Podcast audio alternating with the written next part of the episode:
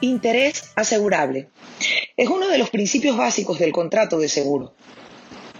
Es un requisito que debe concurrir en quien desee la cobertura de determinado riesgo, reflejado en su deseo sincero de que el siniestro no se produzca, ya que a consecuencia de él se originaría un perjuicio para su patrimonio.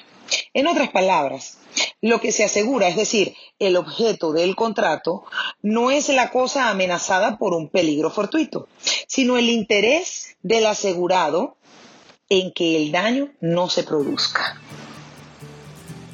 Que tengan un lindo día y gracias por escucharme.